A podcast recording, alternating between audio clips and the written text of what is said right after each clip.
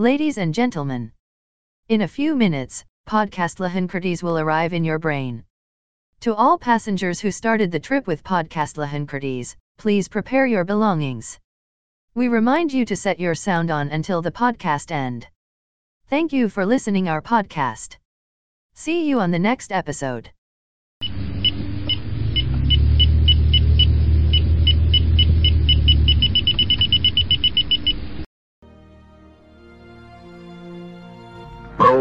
Proklamasi Kami, bangsa Indonesia, dengan ini menyatakan kemerdekaan Indonesia. Hal-hal yang mengenai pemindahan kekuasaan dan lain-lain diselenggarakan dengan cara saksama dan dalam tempo yang sesingkat-singkatnya. Jakarta, 17 Agustus 1945 atas nama bangsa Indonesia Soekarno Hatta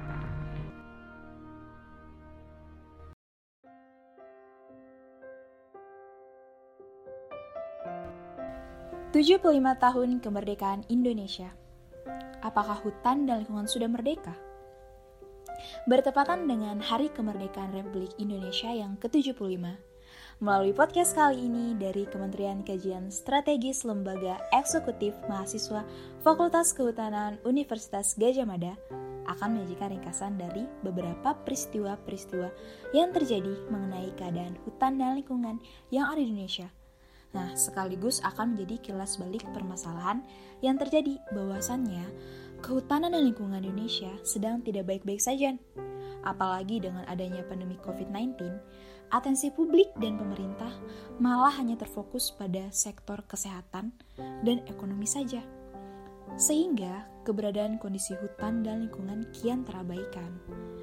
Hmm, Berikut rangkuman singkat dari peristiwa dan permasalahan kehutanan dan lingkungan yang terjadi di Indonesia.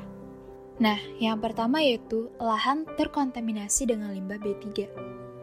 Selama kurun dari tahun 2015 hingga 2019, data dari KLHK menunjukkan terjadinya peningkatan luasan lahan terkontaminasi limbah B3 yang cukup signifikan pada tahun 2015, luas lahan terkontaminasi sebesar 211.000 meter persegi dengan jumlah tonase yang harus dipulihkan sebesar 501.470,4 ton.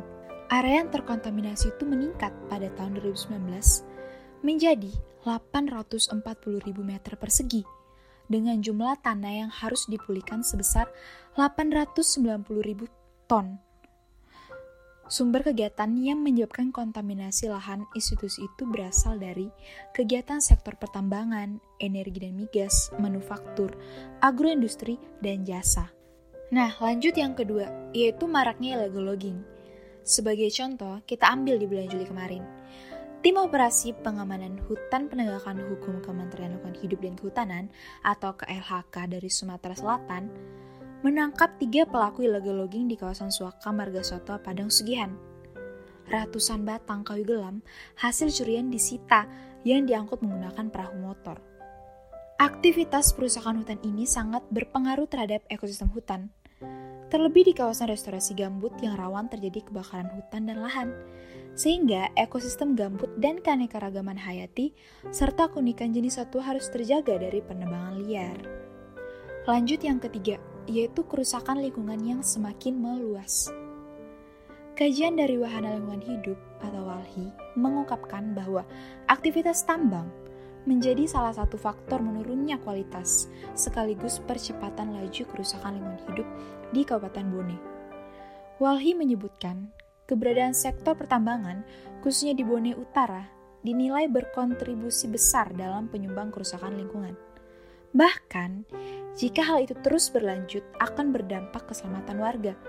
Bencana banjir yang terjadi bukanlah bencana alam murni, melainkan adanya kerusakan lingkungan di areal sungai.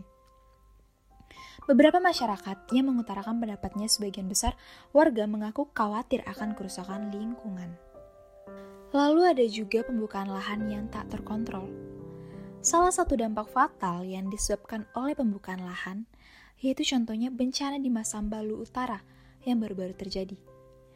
Nah, hasil penelitian diterbitkan oleh Journal of Physics, dia mengungkapkan bahwa wilayah hulu sungai di Masamba terjadi degradasi akibat banyak kawasan yang dialih fungsikan. Banjir bandang pun rawan terjadi lantaran intensitas hujan yang ekstrim terkait krisis iklim.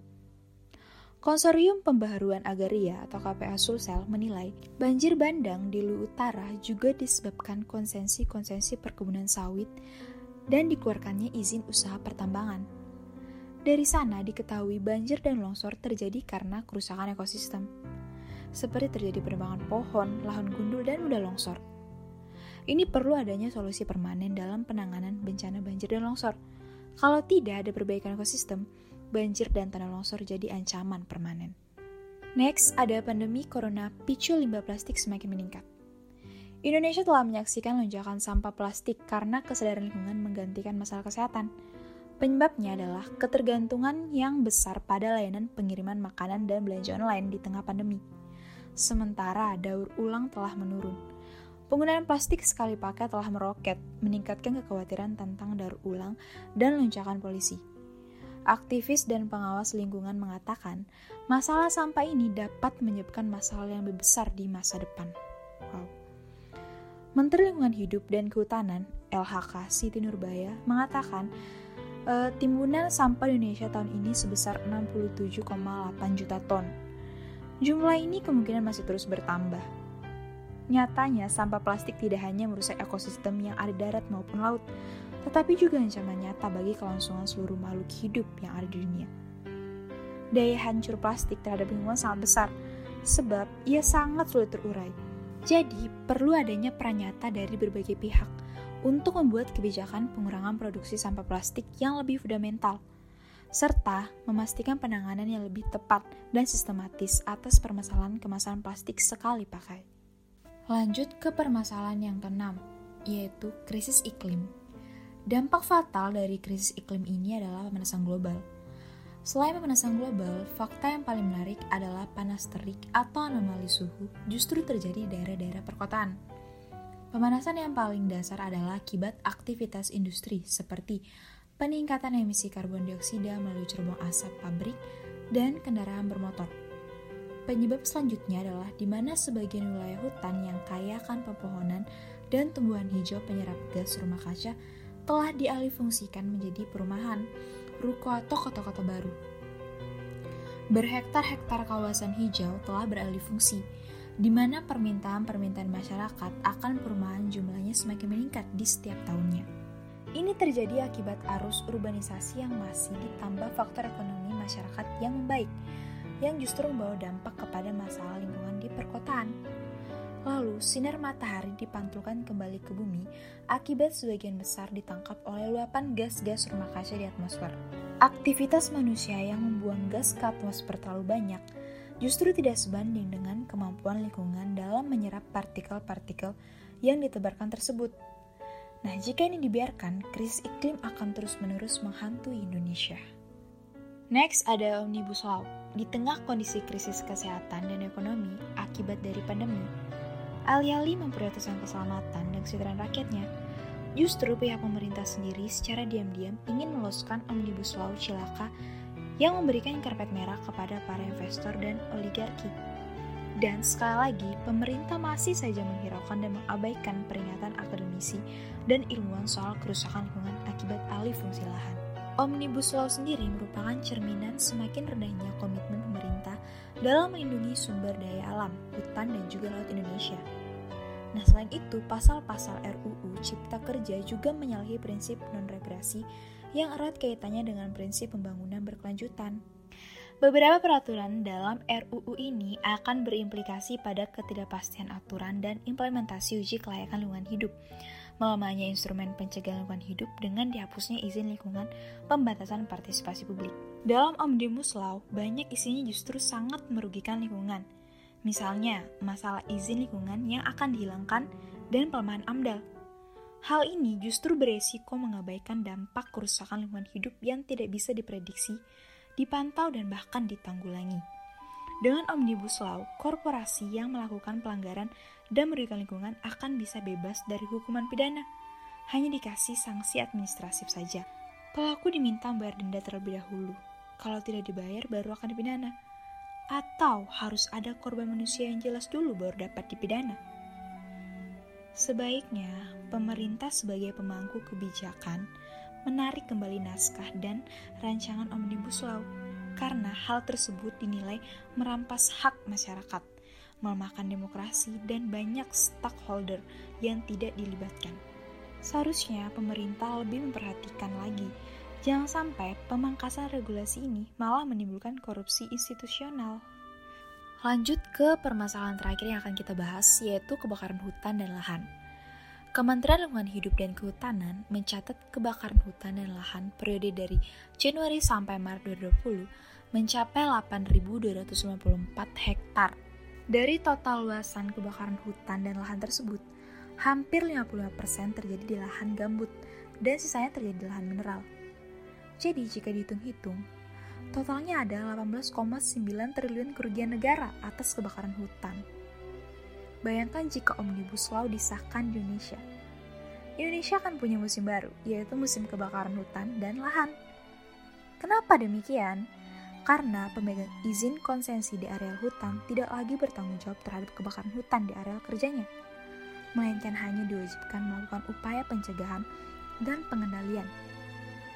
Hal itu tertera pada perubahan pasal 49 RUU Cipta Kerja Perubahan pasal itu justru berpotensi membuat penegakan hukum kebakaran hutan di area konsensi semakin tumpul.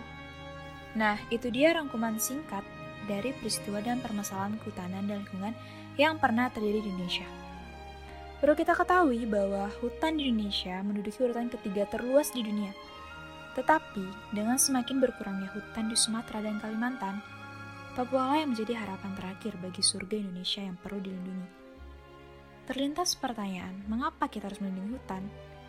Ya, jawabannya adalah karena keberlangsungan hidup kita bergantung pada hutan. Pada oksigen yang hutan berikan pastinya, pada produk kayu yang hutan berikan maupun non-kayu. Padahal pohon dan hutan melindungi tanah dari erosi dan mempertahankan keseimbangan ekosistem dan biodiversitas yang ada. Oke, kita sedikit refleksi. Coba kita bayangkan bagaimana jadinya kalau bumi ini sebagai tempat tinggal kita sudah tidak ada hutan lagi. Justru dengan adanya momentum kemerdekaan Indonesia yang ke-75, kami ingin menyampaikan harapan kami yang sebesar-besarnya dari pemangku kebijakan yang ada di hulu hingga di sektor hilir, bahkan untuk semua kalangan terkait kepastian implementasi transparansi dan akuntabilitas dalam pengelolaan dan perlindungan sumber daya alam berlangsung sebagaimana seharusnya. Harapan lainnya adalah tercapainya pertumbuhan ekonomi berkelanjutan dan terdistribusinya manfaat sumber daya alam bagi masyarakat. Diharapkan juga akan muncul berbagai inisiatif terkait dengan transparansi dan penegakan hukum sektor hutan dan lahan, sekaligus terbukanya akses kelola bagi masyarakat atas hutan dan lahan. Katanya hutan untuk masa depan. Ini hanya ungkapan harapan, karena faktanya kondisi hutan di Indonesia masih dipenuhi dengan beragam kekhawatiran. Kondisi hutan di Indonesia masih perlu perhatian dan upaya yang sinergis untuk membuatnya benar-benar bisa memenuhi harapan di masa depan. Menjadi pahlawan bukan berarti kita harus bertempur di medan perang, tetapi menjadi pahlawan untuk melindungi bumi kita tercinta dan menyelamatkannya dari kerusakan. Jadi, mari kita bersama-sama wujudkan hutan tanpa api. Yuk, kurangi populasi plastik dengan cara berkomitmen untuk mengurangi ketergantungan terhadap plastik sekali pakai.